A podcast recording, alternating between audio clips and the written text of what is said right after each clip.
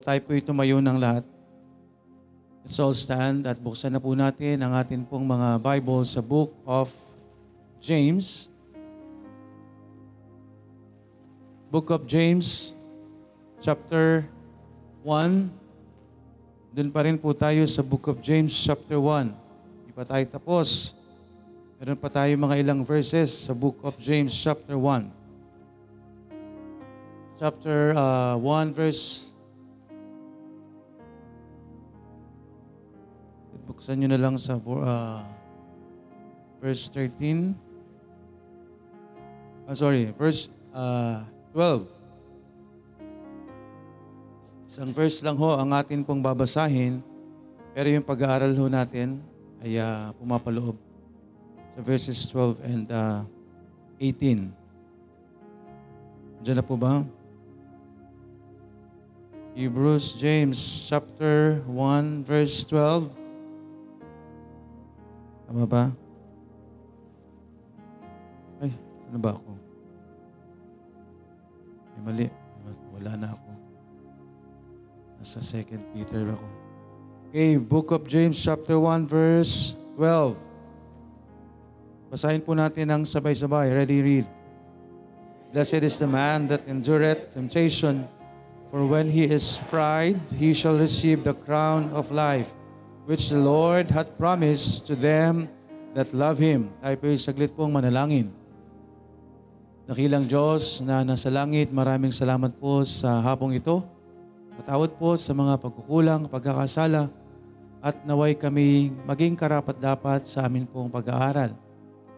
Bigyan nyo kaming tamang puso at uh, isipan, basagin ang mga pusong uh, matigas sa inyong salita at naway makadali po ng maayos ang iyong salita, Panginoon. Lagi kami magkaroon ng tamang tugon at ang uh, iyong lingkod, Panginoon, bigyan niyo rin po ng kalakasan na kailangan po sa mga oras pong ito. Ang boses po ay inyo pong uh, gabayan. At ang bawat isa sa pakikinig, naway maging tama po kami, Panginoon. Salamat po sa kalayaang ito at sa mga wala po sa amin pong kalagitnaan, ay po ang nakakaalam sa mga sitwasyon ng bawat isa at ang kasama po namin dito po sa online, ay din po ang patuloy na gumabay at naway manatili hanggang sa matapos po ang iyong gawain, Panginoon. Lord, gabayan niyo po kami. Naway wag pong maghari ang uh, kaaway. Huwag naming hayaan na kami guluhin sa amin pong pakikinig. At naway wag magpagamit ang sino man para kami madistract sa amin pong uh, atensyon sa pakikinig ng iyong salita, Panginoon. Salamat po. Inihiling po namin ang lahat ng ito sa pangalan po ni Jesus na aming Panginoon at tagapagligtas. Amen. Ako po na po. Blessed is the man that endureth temptation, for when he is tried, he shall receive the crown of life, which the Lord hath promised to them that love Him. Mapalad po, no? Mapalad po ang uh, sino man So ito pong uh, pinag-aaralan po natin right now, ito ay para sa atin pong mga, again, itong uh, Book of James ay uh, for the saved person because ang uh, Book of James po ay isa sa pag-aaral kung saan ito po dapat yung atin pong uh, katangian no, bilang Kristiyano. So tayo po bilang Kristiyano, at bilang Kristiyano na may pananampalataya, no, na hindi lang basta pananampalataya na sa bibig lang, o hindi pananampalatayang ano, pananampalatayang may may gawa. Amen? Pananampalatayang may gawa. So kung tayo ay Kristiyano na may pananampalataya at yung pananampalataya natin may ginagawa, itong uh, pag-aaral pong ito ng nakaraan at ang mga sumusunod pa at sa kasalukuyan para sa atin po ito. Amen po ba mga ligtas? Ligtas po ba tayo? So tayo po nawa, no? Bilang ligtas ay excited po sa pakikinig po ng uh, salita ng Diyos. Amen po ba? No? Kaya minsan ayoko nang lang tumingin sa harap o kung kanino man Kasi nakikita ho sa itsura ho natin kung nakikinig tayo o hindi. Kung tayo po'y nakikinig, nakatingin lang kayo, kung nasa akin talaga yung tuon nyo, o nakalutang kayo. Kitang-kita ho yun sa inyong mukha. No? Hindi nyo pwedeng dayain yung countenance. Because kung anong nasa loob, yun ang nakikita sa labas. Amen? So kung yung tao hindi natin mapagtataguan, how much more ang Diyos? God looks at the heart. Amen? God looks at the heart. Kaya kahit nandito tayo, pero wala yung puso natin at isipan natin dito, wala tayo dito. No? Wala tayo dito. Kaya ang salita ho ng Diyos, nawa, ang lagi kong panalangin, every time na ito po'y inihahayag, naway wag pong masayang. Naway wag kong lumagpas sa atin ng walang kabuluhan. Kaya ang lagi ko rin panapanalangin, lagi natin pinagpipray na naway makadaloy ng maayos yung salita at hindi agawin ng kaaway. Amen? Kasi kung naagaw ng kaaway, pag uwi natin, wala. Wala tayong dala. Kasi nawala na. Dito pa lang wala na. Okay, so, kagaya nga ho ng uh, no, karamihan sa inyo naka-attend doon sa Tagaytay at I, uh, I hope and pray na kung hindi man kayo naka-attend doon ay meron kayong effort na makinig ng podcast. Amen po ba? No, yung podcast hindi rin ho yun para sa para i-share lang. Dapat tayo yung unang-unang nakikinig doon. No? Kahit ako po, hindi ho para ano yung sarili ko, kundi nakikinig din po ako. Dahil pag nakinig po ako doon, parang hindi na po ako yung nag, nag, nagsasalita doon. Dahil ako po uh, mouthpiece lang ho ng Panginoon. Nakikinig din ho ako ng pangaral. Kahit ako yung nagsasalita doon, pero pag nakikinig ho ako ng podcast, as if na ibang tao yung naririnig ko. Dahil mensahe ng Diyos. Amen?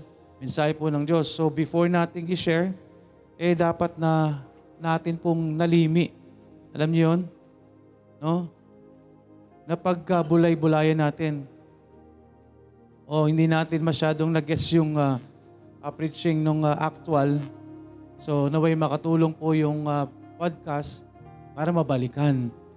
Amen po ba? Para mabalik-balikan ho natin kasi ang pakikinig ho at pakikinig ng salita ng Diyos ay makakatulong ho sa atin.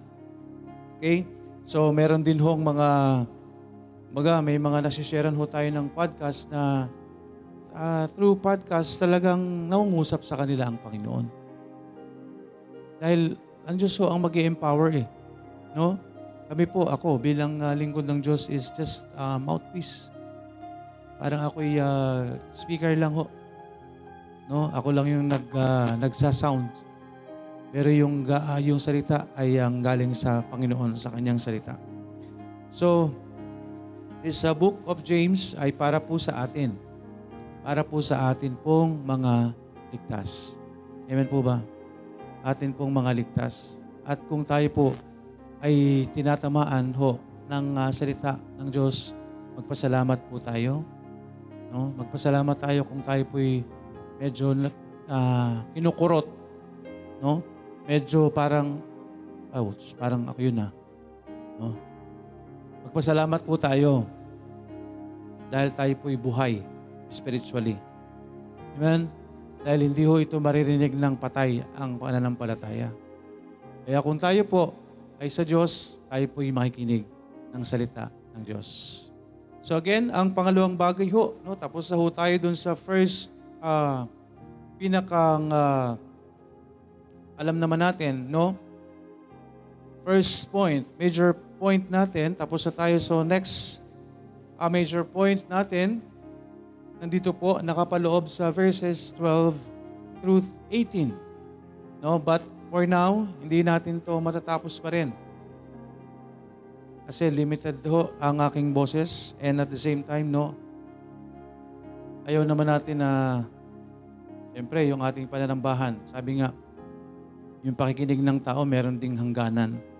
No? Baga parang nag expire No? kadalasan no, pag matagal na yung preaching, yung tao parang nakatunganga na lang. Para bagang overload na. Parang wala na silang maintindihan. Parang gusto na lang nilang mangyari in conclusion. Di ba? Parang naramdaman ko kanina yun eh.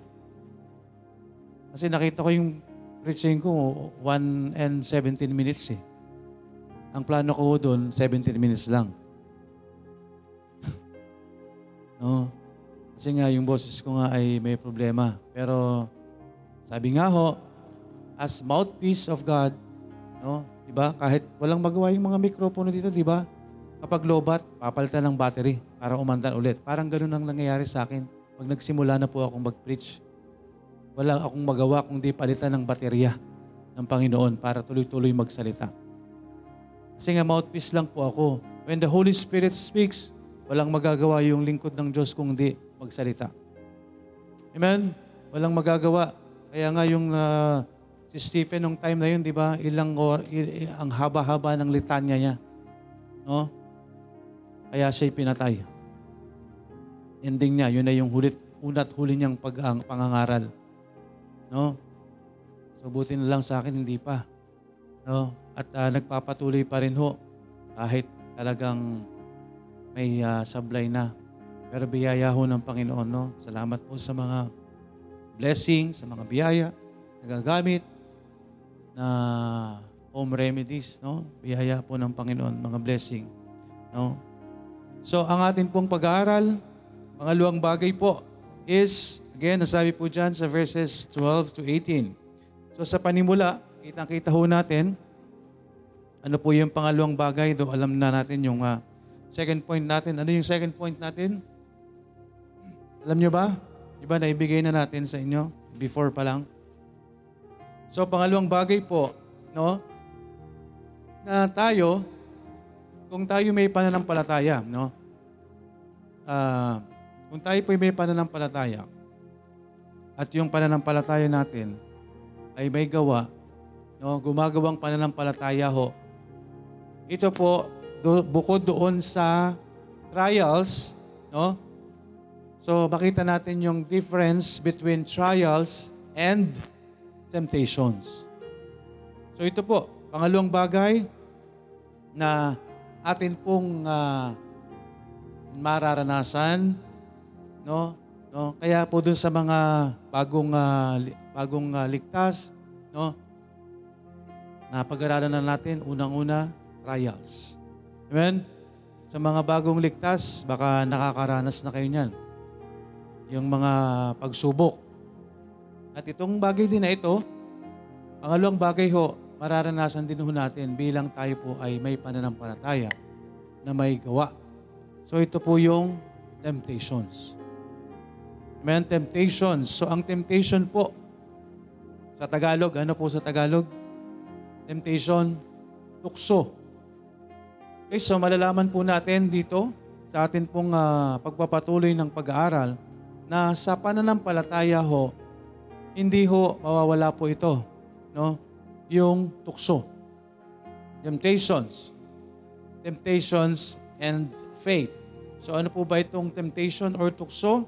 So this is uh, the act of tempting, enticement to evil by arguments, by flattery, or by the offer of some real or apparent good. So, makita po natin mga kaibigan, sabi dyan, uh, this is a state of being tempted or enticed to evil. Kailan po ito pumapasok po sa atin? Yung pong temptation. No, makita ho natin, makikita natin dyan sa atin pong pagpapatuloy ng uh, pag-aaral. But before we proceed, so ano po ba yung pwedeng maging uh, sources? Ano po ba yung pwedeng uh, panggalingan ng mga uh, temptations, ng mga tukso sa buhay po natin. Andyan po ang uh, mundo. Amen po ba? Nandyan po ang mundo. No, nandyan po yung uh, mundo na maaaring uh, tumukso sa atin. No, andyan po yung uh, uh, flesh, yung flesh po natin. And of course, andyan po ang adversary. Sino po ang adversary? Mismo. That's as Satan, the devil. No, this is actually the real or personal enemy po natin as believers. And siya po ang uh, nagpapakanaho ng bagay po ito at pwedeng gumamit ng mga maraming bagay. No? Makita po natin ang uh, temptations, balikan po natin ang mga temptations na isinulat po sa Bible na patuloy ho na pwedeng mangyari po sa atin. Ano po yon? The temptation, ano po, sa Genesis, anong meron doon? The temptation in what? Saang lugar? The temptation in the Garden of Eden. So, the temptation in the Garden of Eden, yan po yung nakasulat po sa Genesis chapter, tingnan po natin. Let's go back the book of Genesis chapter 2.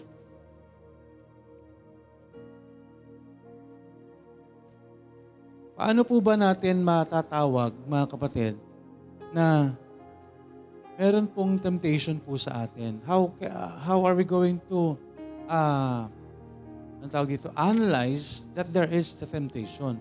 Bakit ba may temptasyon? No? Dito po sa Garden of Eden, bakit po nagkaroon ng temptation? It is because the, the, the Word of God was first established. No?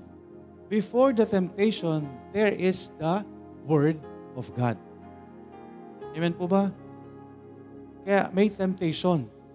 Dahil there is the Word of God. The Word of God was first established. So dito po sa Genesis, tinan niyo po, uh, Book of Genesis chapter 2, ang sabi po dito, ano pong nauna sa Genesis? The Word of God or the temptation from Satan? Ang nauna po is the Word of God. So the Word of God was first established no, sa kanila. Tingnan niyo mabuti ha. Compare ourselves. Compare ourselves. So dito po, the temptation in the garden, andyan po yung commandment the commandments. Saan po ito matatagpuan? Nandyan po yung sa Genesis chapter 2, verses 16 and 17. Sabi po dyan, kung saan ito po ipinagbilin, no? Andyan na po ang uh, ang uh, andyan na po si Adan, uh, si Adam at siya po ipinagbilinan ng atin pong Panginoon. Ano po yung commandment sa kanya ng Diyos? Basahin po natin sa Genesis chapter 2 verses 16 and 17. And the Lord God commanded the man. Who is that man? Adam. And the Lord God commanded the man saying, Of every tree of the garden thou mayest freely eat. Okay? So andyan po, the, the, the fruit of the garden was freely given. So, we may assume na hindi lang po isang puno, dalawang puno ang pwedeng kainin. Amen? Marami. I believe there's lot of trees or uh, uh, fruit-bearing tree na pwedeng pagkunan ng pagkain ni Adan. Yun po ang ibinilin po ng Diyos. Ang sabi dyan, And the Lord God commanded the man saying, Of every tree Ibig sabihin po, no? Hindi lang po isang puno. Every tree.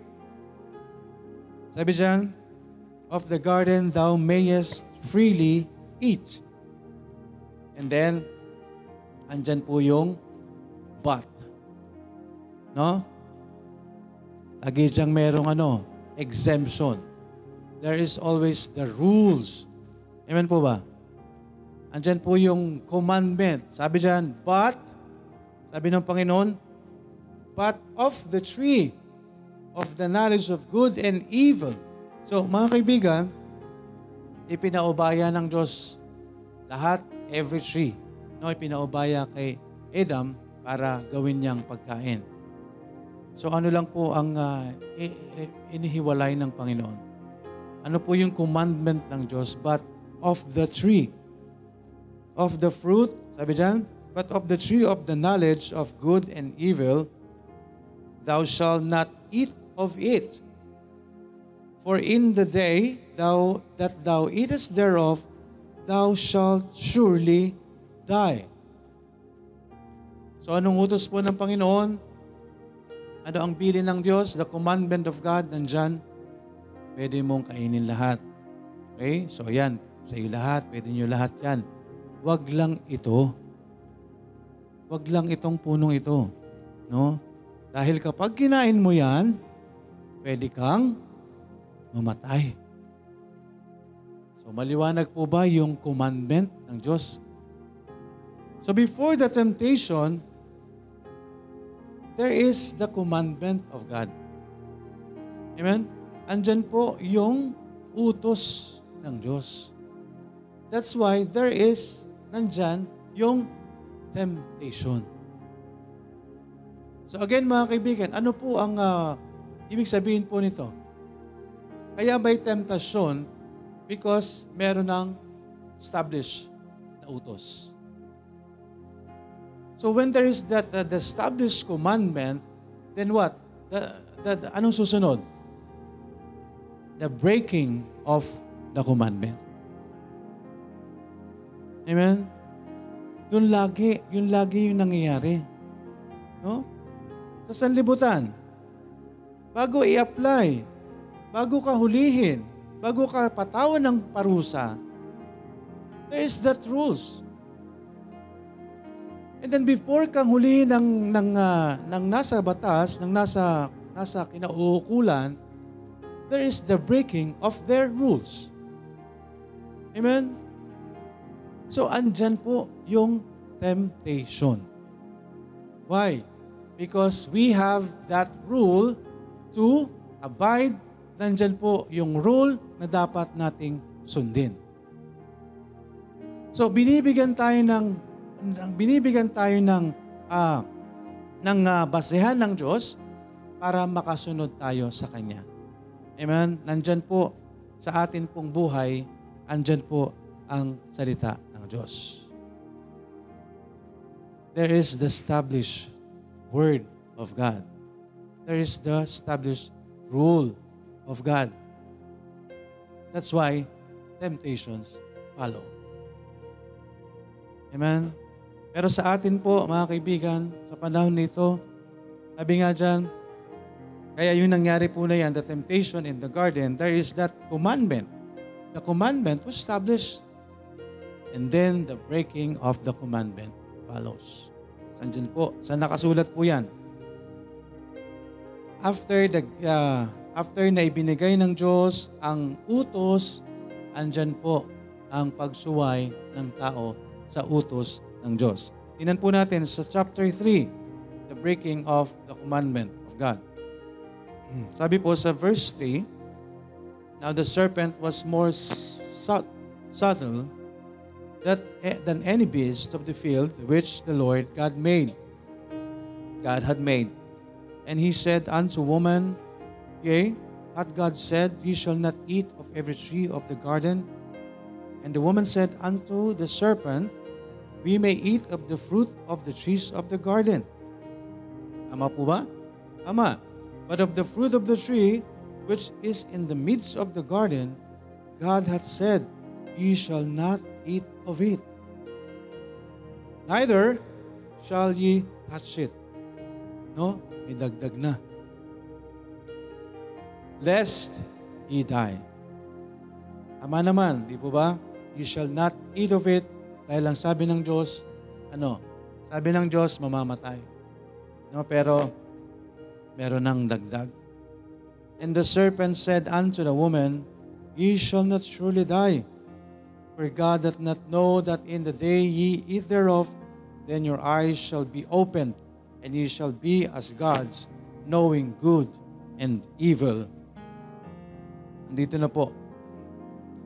And when the woman saw that the tree was good for food, and that it was pleasant to the eyes, and a tree to be desired to make one wise.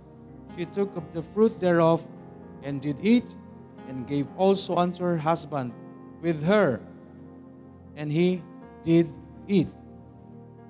So makita natin no mga kaibigan, sino ang tinukso? Kanino pumasok ang temptasyon? Sinong tinukso ni Satan?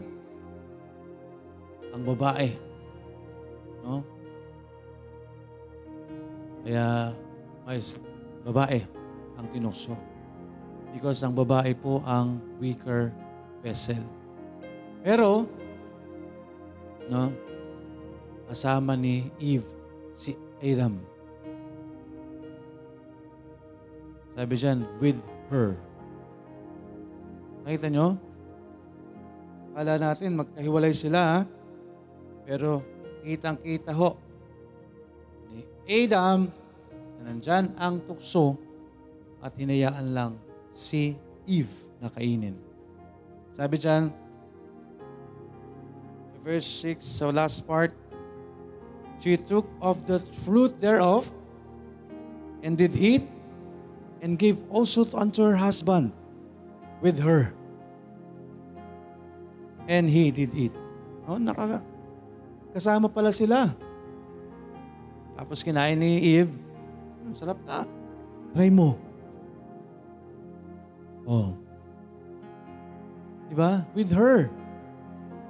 Kasama niya, hindi naman niya tinawag, malayo, hindi, niya, hindi naman sinabi, hindi niya nakita. Sabi ho ng salita ng Diyos, kasakasama po ni, ni Eve si Adam nung time na siya'y tinutukso ng Diablo at nagpatukso siya sa Diablo. So makita ho natin mga kaibigan, the temptation in the garden, there was the establishment of the Word of God and there is that breaking of the established Word of God. Kaya nandyan po yung tukso. Amen? Nandyan po ang tukso. Andyan po ang tukso. Ano po ang mangyayari po sa atin? So, the temptation sa buhay ho natin, no? In the beginning, andyan na po ang temptation. In the beginning, andyan na po ang temptation. At makita ho natin, pangalawa, letter B, the temptation of Jesus Christ. Amen? Mga kaibigan, tinukso, natukso ang kaaway, ang natukso ang tao ng kaaway noon pa lang in the Garden of Eden. And then there came Jesus Christ. No? Kaya lagi ho nating uh, ipinapaalala sa atin na suriin po nating mabuti kung ano po ang nasa sa atin. No? Because the temptation of Jesus Christ was the same. Same thing na ginamit po ng kaaway. Anong ginamit po ng kaaway in the Garden of Eden? Sabi po dyan sa verse 6, sa chapter 3, verse 6 ng Genesis, And when the woman saw that the tree was good for food, ano po ito? Lust of the flesh. Good for food. No? Kapag sinabing food, sa katawan yan. Lust. Sa flesh po natin yan. Good for food. And then sabi po dyan, pangalawa, and that is was pleasant to the eyes. Last of the eyes. Wow, ang ganda. No? Ano kayang itsura noon? Ano kayang itsura ng mansanas na yan? Mansanas ba yan? Hindi. Ang sabi po, fruit of the tree of the, ano? the knowledge of good and evil. So ang sinabi lang po is bunga. No? Huwag tayong uh, huwag tayong mangatha. Hindi sinabi ng Bible kung anong puno. So kung di sinabi ng Biblia ang hindi kung anong puno 'yan, huwag natin gawing apple. Okay? No? Pag nasa Garden of Eden, may picture. May hawak na apple si si Eve. No? Kaya tingnan niyo yung mga apple nyo. Yun may apple dito. Tingnan niyo yung apple nyo, yung icon yan. Apple na may kagat. Naku, naku, naku, naku, naku. Tapos ano ang mga ano ang mga pinapauso ng Apple? iPhone, iPad, i. Sabi naman, o inipas. Kayo po, di ba? Kayo. No? Kaya yung may mga apples, pamigay nyo na yan. Ha? Ano yan? di ba? Hindi, pansinin nyo. No? Ah, ano? Ginawa ba nila yung icon na yun? Or the, the anong tawag doon? Tawag sa ganon, logo? Ginawa ba nila yung logo na yun na wala silang idea about the apple? Na wala silang idea about the Garden of Eden? I don't think so. Kaya po, ang mundong ito, maraming ini-offer that we are not aware of. Hindi natin, hindi natin alam, o oh, may mga iPhone dyan, oh. Nagkaka-anuhan na. Oh. Sabi, sabi naman, ang OA ni Pastor, okay lang. Okay lang ho, basta I give you the idea. No? Pero sabi nga, anything, not just the iPhone, but all of the phone, no, pwedeng gamitin ng kaaway. No? Kaya huwag sabihin, oh, may mga iPhone. Pati yung Samsung. No? Wala mang logo yan ng, ng Apple, pwedeng gamitin ng kaaway. Oh, di ba? Lusot na. Okay na. Nakahinga na kayo mga may iPhone. Di ba? Ang mamahal pa naman ng iPhone. Mga ano pa, mga, ang tawag doon? Ang tawag doon? Ayaw magpa-share. No? Kaya nga, I...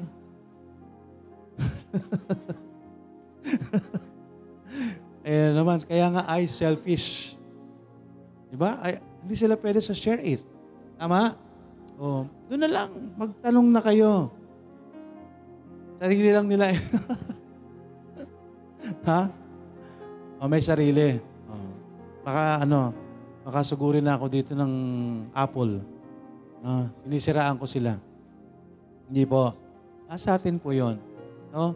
Marami pong bagay sa mundong ito. No? Again, maraming bagay sa mundong ito. Who is, sino po ang naghahari sa mundong ito? Nakikita niyo ba si Satan? So, ibig sabihin, may ginagamit si Satan. At hindi po siya gagamit ng uh, may sungay. Palagay mo, gagamitin niya yung famous na tao, tapos magmukhang demonyo. Hindi kinatakutan nyo na. Si Satan po ay nandito para linlangin ang mundo. So hindi po siya gagamit ng mga bagay na mahalata mong demonyo. Nakuha po natin. Hindi siya gagamit ng tao na anyong demonyo. Paano kanya maluloko kung mukha siyang Diablo. No? Kaya nga yung mga kasano eh, nauhulog sa magaganda at gwapo. No? Diba? Gwapo. Ganda. Gwapo. Lug. Diba? Kaya,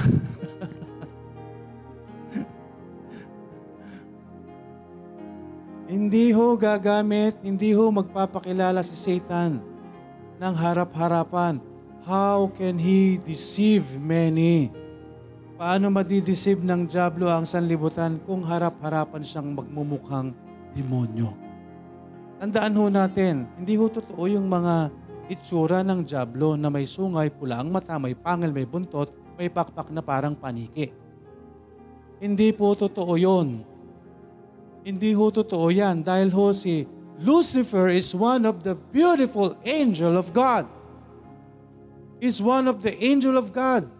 Siya ay, siya ay angel na itinapon sa lupa. Pero hindi po nabago ang kanyang itsura. Tandaan ho natin, hindi siya ginawang pangit.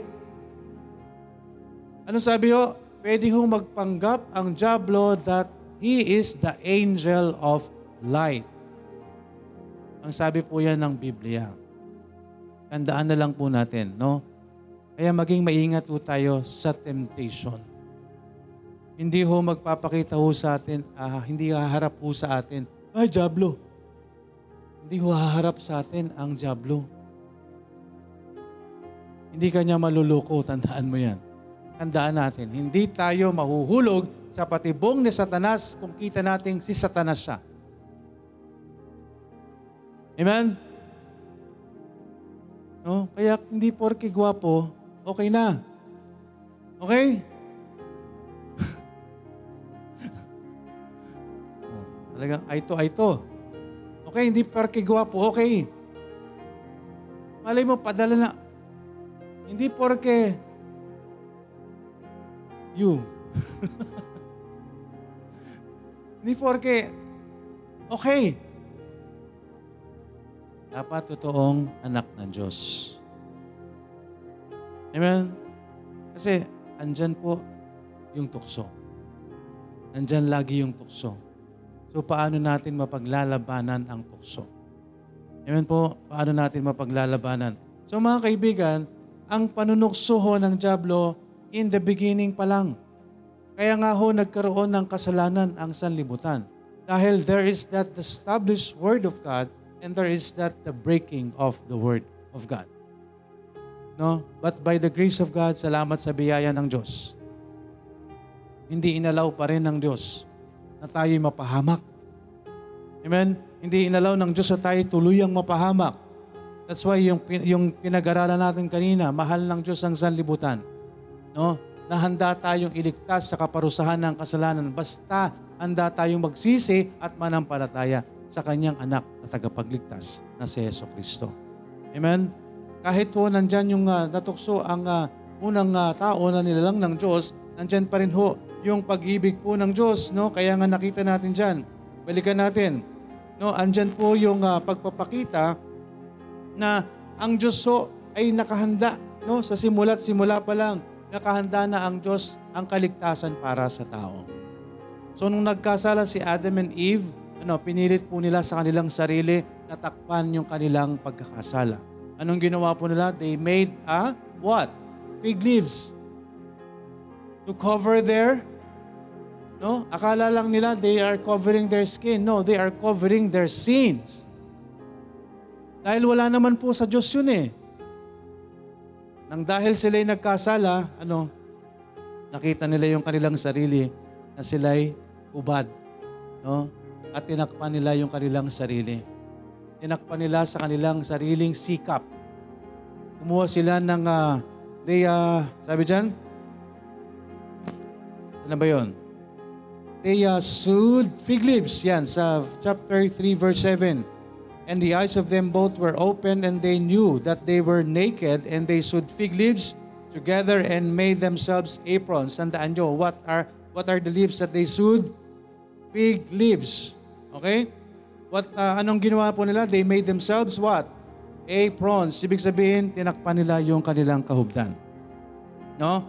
Pero ang sabi nga po, that is our own uh, will. Yun yung kaya natin gawin. No? Takpan yung sarili natin, takpan yung sarili natin, takpan yung kasalanan natin. Pero hindi yun ang design ng Diyos para sa kaligtasan. So dito pa lang ho, sa Genesis pa lang, in the beginning, nandyan na po yung temptation, nagkasalang tao, but there is, nandyan na rin ho yung larawan ng pagliligtas ng Diyos. Saan natin makikita po yon? Sabi po dyan sa verse 21, And to Adam also and to his wife, what? Did the Lord God make what? Coats of skins and clothe them. So ibig sabihin po, No, hindi sapat yung ginawa natin. Hindi sapat yung ginawa ni Adam and Eve na pantakip sa kanila.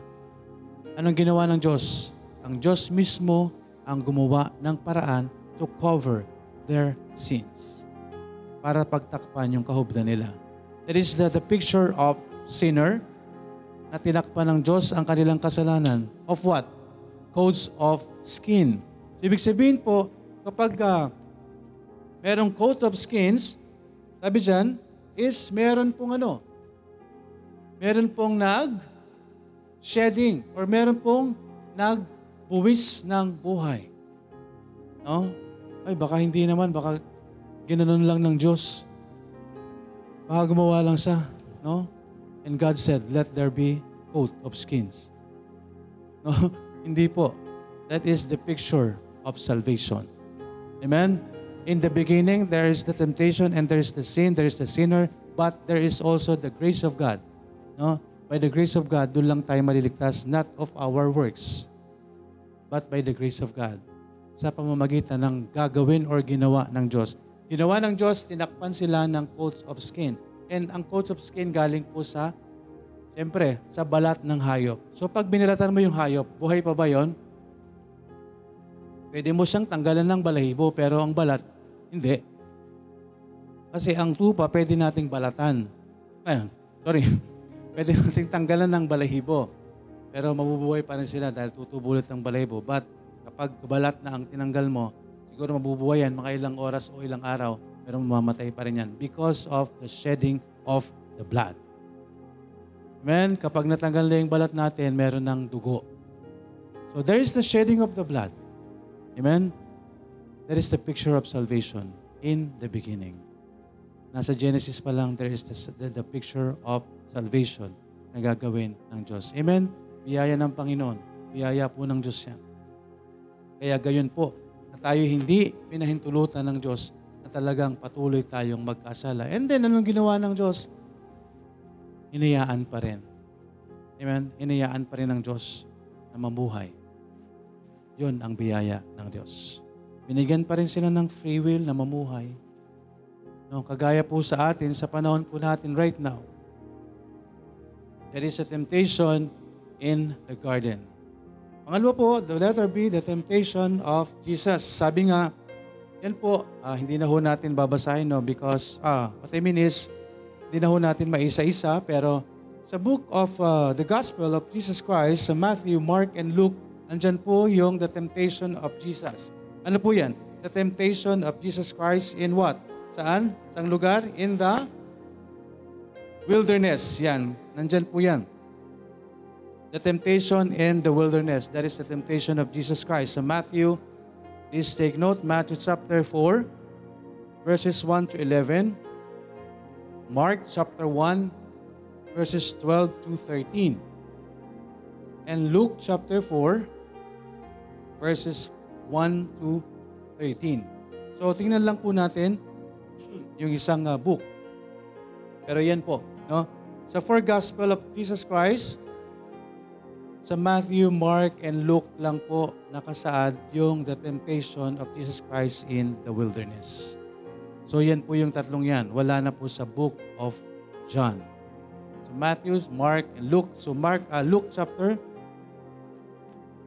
Luke chapter 4. Luke chapter 4 verses 1. 1 to 13. Luke chapter 4. Verse 1 to 13. Ito po, the temptation in the wilderness. Makita po natin dito, no? Kung dun sa the, the temptation in the garden, there is the commandment and there is the breaking of the commandment. But when Jesus Christ came, though there is the temptation, makita po natin ang pagkakaiba ho nito.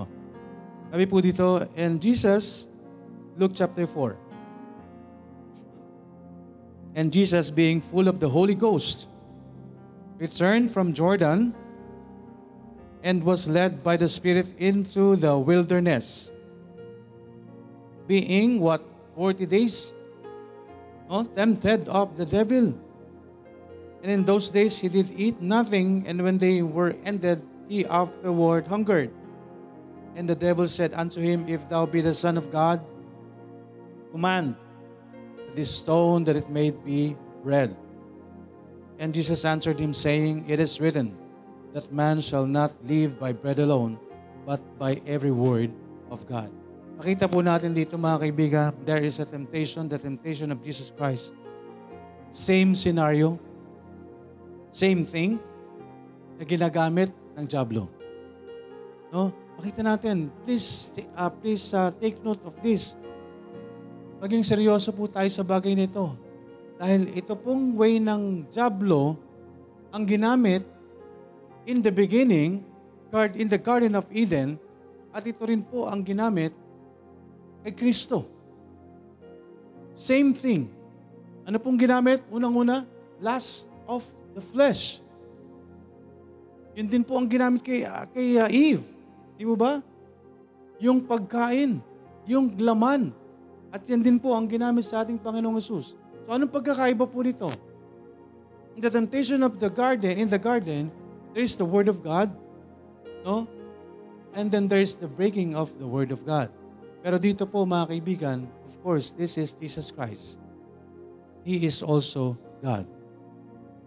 Amen? There is a temptation, but there is the Word of God. Instead to break the Word of God, ito ang ginamit na weapon ng ating Panginoon. Amen? Ito ang ginamit na weapon. Instead of breaking it, ito ang ginamit na shield ng ating Panginoon doon sa temptation. No? Tinutokso ng Diablo, kung ikaw ay Diyos, gawin mo ngang tinapay ang batong ito. Anong sagot ng ating Panginoong Jesus? Word of God. It is written, we shall not live by bread alone. Amen? So ito mga kaibigan is isang paraan na ginagamit ng Diablo na tukso sa atin. No? Unang-una ho is lust of the flesh. Pangalo po, And the devil taking him up into high mountain showed unto him all the kingdoms of the world in a moment of time. And the devil said unto him, All this power will given thee, and the glory of them For that he is delivered unto me, and to whomsoever I will, I give it. If thou therefore wilt worship me, and shall be thine. And Jesus answered and said unto him, Get thee behind me, Satan, for it is written, Thou shalt worship the Lord thy God, and him only shalt thou serve. Amen. Anong ginamit ulit ng ating Panginoong Isus sa pananggalang sa kaaway? The Word of God. Amen po. Ginagamit ng uh, Diablo kaya nga ang Diablo, alam niya yung salita ng Diyos. Kaya hindi natin pwedeng ipanakot yung salita ng Diyos. No? Tingnan natin. Unless i-apply natin yung salita ng Diyos. Alam ng Diablo ang salita ng Diyos, hindi niya lang yan ginagamit. No? Pero tayo, bilang tayo tagasunod ng ating Panginoong Yesus, alam din ng Diablo na alam natin ang salita ng Diyos. Pero hindi natatakot ang Diablo sa atin kahit araw-araw tayo magbasa ng Biblia. Kahit araw-araw tayo magsimba. Kahit araw-araw tayo mag-devotion. Kahit araw-araw tayo mag-memory verse. As long as hindi mo ina-apply sa buhay ang mga salita ng Diyos. Walang takot sa atin ng Diablo. No? Matatakot lang ang Diablo sa atin kapag inia-apply natin ang salita ng Diyos. Amen? Doon lang mag magkakaroon ng takot sa atin ang, salit, ang, ang, ang Diablo. Verse 8, And Jesus answered and said unto him, Get thee behind me, Satan, for it is written, Thou shalt worship the Lord thy God, and him only shalt thou serve. Verse 9, And he brought him to Jerusalem and set him on the pinnacle. Sabi dyan, of the temple and said unto him, If thou be the Son of God, cast thyself down from hence. For it is written, He shall give His angels charge over thee to keep thee, and in their hands they shall bear thee up, lest at any time thou, thou dash thy foot against a stone. And Jesus uh, said, answering, and Jesus answering said unto him, It is said, no, when, the, when Jesus Christ said, it is said, it is, uh, it is, ang meaning niyan, ang ibig sabihin is, yan po ay sinabi ng Diyos, salita ng Diyos. It is said, Thou shalt not tempt the Lord thy God. So makikita natin yan sa Deuteronomy chapter 6 verse 16. And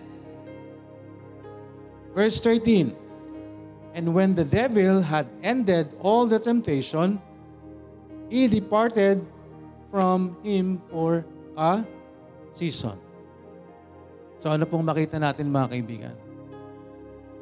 Ang, ang Diablo, nandyan, no, para tuksohin po tayo. No? Kaya, depende kung magpapadala tayo. Kapag once na tayo po ay nag-give in dun sa tukso ng Diablo, tuloy-tuloy na yan. No? Pero kapag ang ginagamit natin, kapag nag-dwell tayo, kapag nag-adhere tayo doon sa salita ng Diyos, anong gagawin sa atin ng Diablo? Iiwanan tayo ng Diablo para maghanap ng panibagong maluloko. Kaya nga po, andyan ang salita ng Diyos, be sober, be vigilant, because the adversary, the devil, as a roaring lion, walketh about, seeking whom he may devour. Kaya nandyan lang po ang Diablo. No? Nandyan lang po yan sa atin, sa paligid ho natin. Hindi natin nakikita.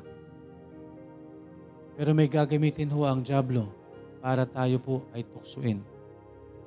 At nasa sa atin po yun kung anong gagamitin natin. Kung ay panananggalang ba natin yung salita ng Diyos, no? every time na darating po yung tukso sa atin.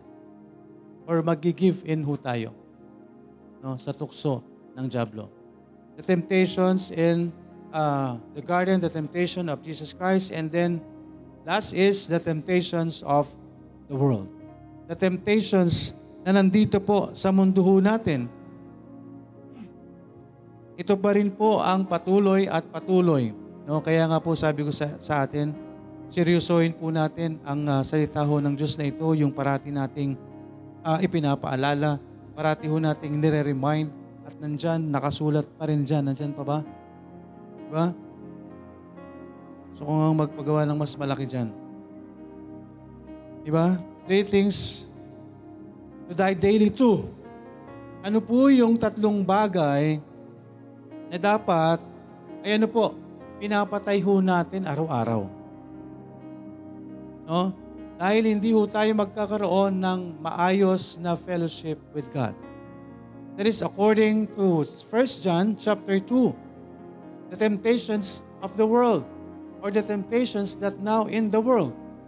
No, ginamit in the beginning, ginamit po ng Diablo sa unang tao kaya na ang tao nahulog sa kasalanan. At yan din po ang ginamit ng Diablo sa atin pong Panginoon. Inoferan po siya ng ano? Inoferan po siya ng uh, para sa pagkain, para sa laman, at para sa uh, pride of life. At yan din po ang ginagamit ng Diablo sa panahon po natin ngayon. Nakita ho natin again, to, to, to uh, again to remind us written in the 1 John chapter 2 verses 15 15 to 17. Ano pong sabi po dyan? Oh, memorize nyo na siguro po ito. Love not the world, neither the things that are in the world. Why? Yan po ang utos ng Diyos po sa atin. No? There is the commandment of God. Love not the world, neither the things that are in the world. Why? Why God wants us to not love the world, neither the things that are in the world. Why? Because for, for, uh, sabi dyan, if any man love the world, why? The love of the Father is not in him. Bakit ayaw ng, ng Diyos, no? Ito pa rin po, makita natin, before Jesus Christ came, no? In the beginning, there is the lust of the flesh, lust of the eyes, pride of life. At ang naging sanhi ng kasalanan. And then Jesus came.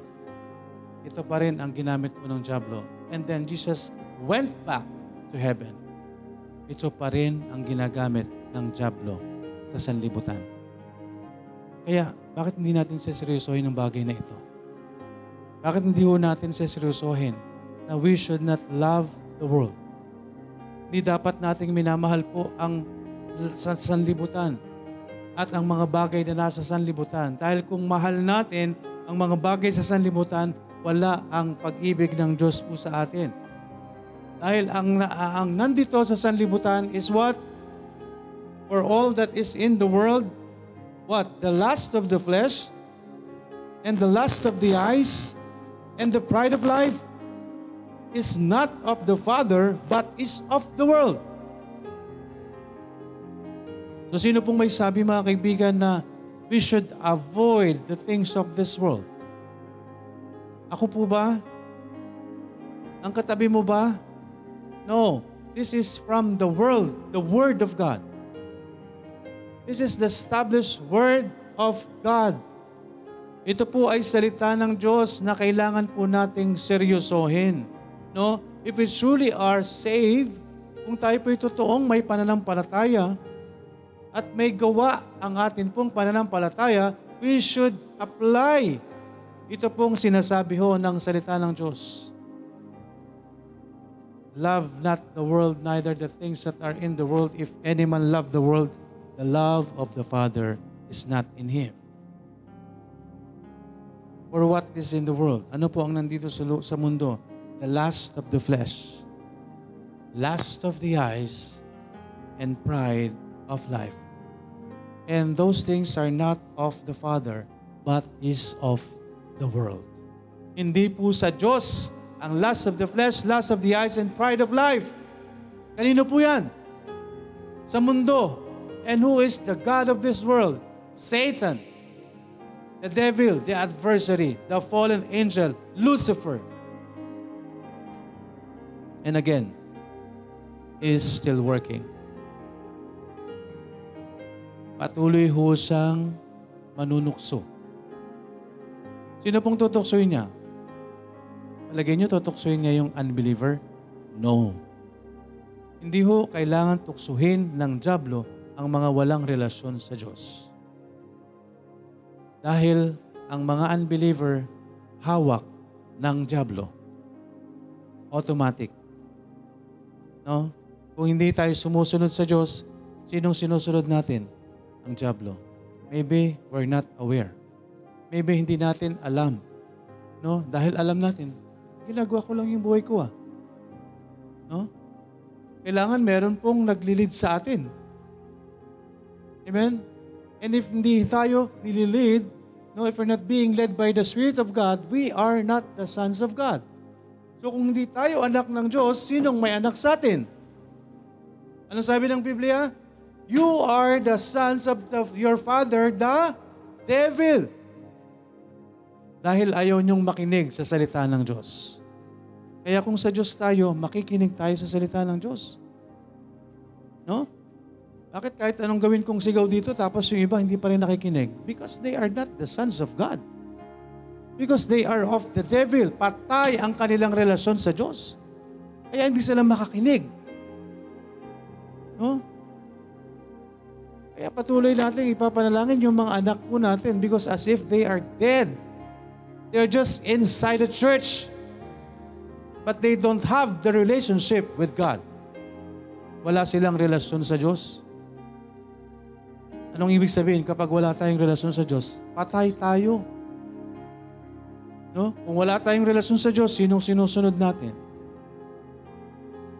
Kung hindi tayo sumusunod sa Diyos, ang sinusunod natin ay ang Diablo. Kaya mga kaibigan, ang temptation po is always there. Laging nandyan. Parati kong pinapaalala kung ginamit sa unang tao, ginamit kay Adam and Eve, ang lust of the flesh, lust of the eyes, and pride of life and even used, ginamit mismo sa ating Panginoong Jesus. No? The difference is, sa panahon ni Adam and Eve, hindi nila kinaya ang tukso. That's why they gave in. At ang pagkakaiba lang mga kaibigan, when Satan used no, the lust of the flesh, lust of the eyes, and pride of life, sa Diyos mismo, kay Kristo mismo na anak ng Diyos, na pagtagumpayan ng Diyos. Na pagtagumpayan ni Kristo dahil siya ay Diyos. and is now being used at patuloy at patuloy na ginagamit ng Diablo sa atin. Tandaan niyo po mga kapatid, kung tayo po ito po ang ginagamit ng Diablo sa atin. Hindi ho ito gagamitin no? para dun sa mga ta- walang relasyon sa Diyos. Hindi ho ito iniuutos po sa atin. No? Kung wala tayong relasyon sa Diyos, hindi ho natin maunawaan po ang bagay na ito. Because ang gusto ho natin, ang mundong ito. But kung tayo may relasyon po sa Panginoon, we should not love the world. Neither the things that are in the world. Dahil yan po ang patuloy na ginagamit ng Diablo. Yan po ang patuloy at patuloy na ginagamit ng kaaway para tayo po'y mahulog sa kanyang bitag. Lust of the flesh, lust of the eyes, and pride of life. It is not of the Father, but is of the world. Verse 17, And the world passeth away, and the lust thereof, but he that doeth the will of God abideth forever. Again, mga kaibigan, this is pertaining to those who will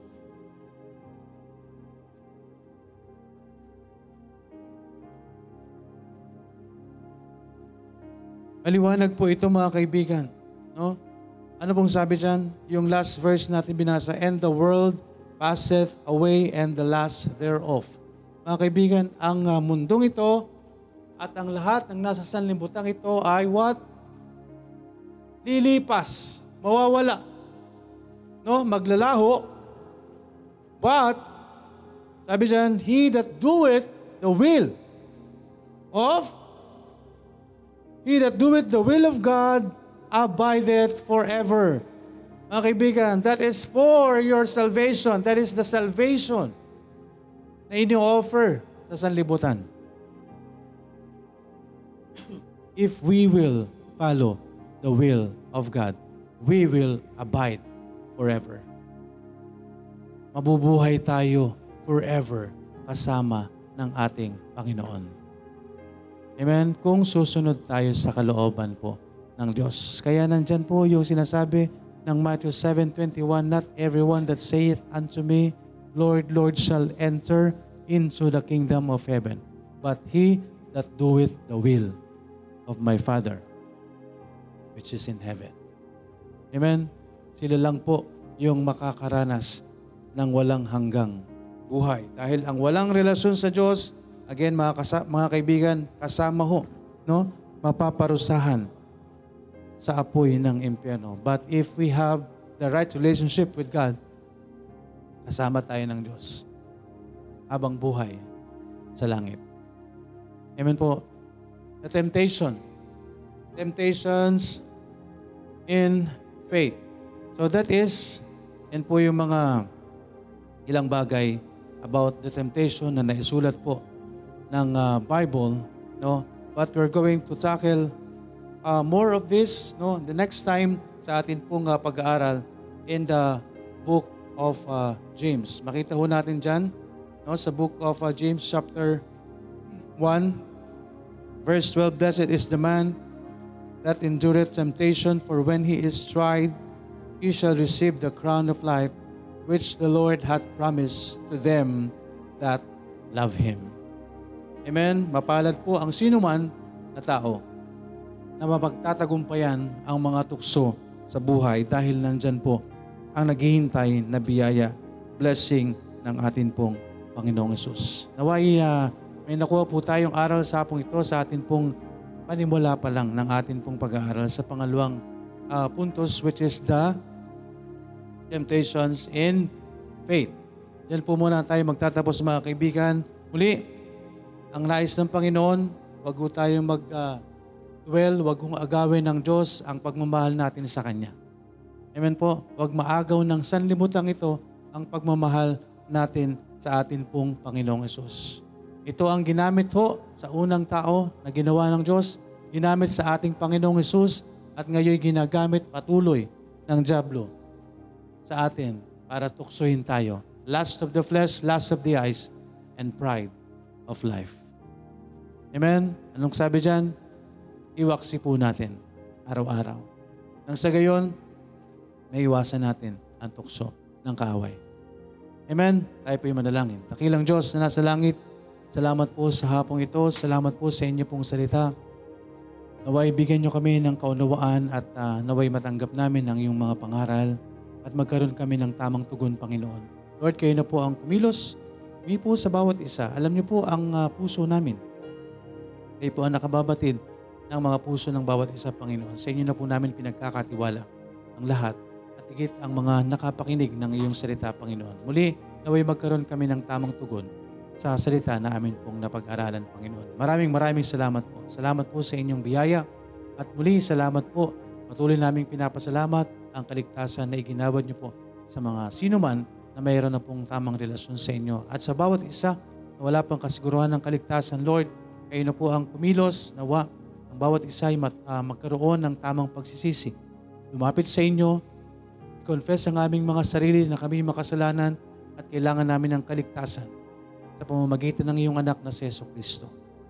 At dahil dyan ay kayo ang magbibigay ng buhay na walang hanggan sa sino man na magtitiwala sa iyong bugtong na anak na si Yeso Kristo.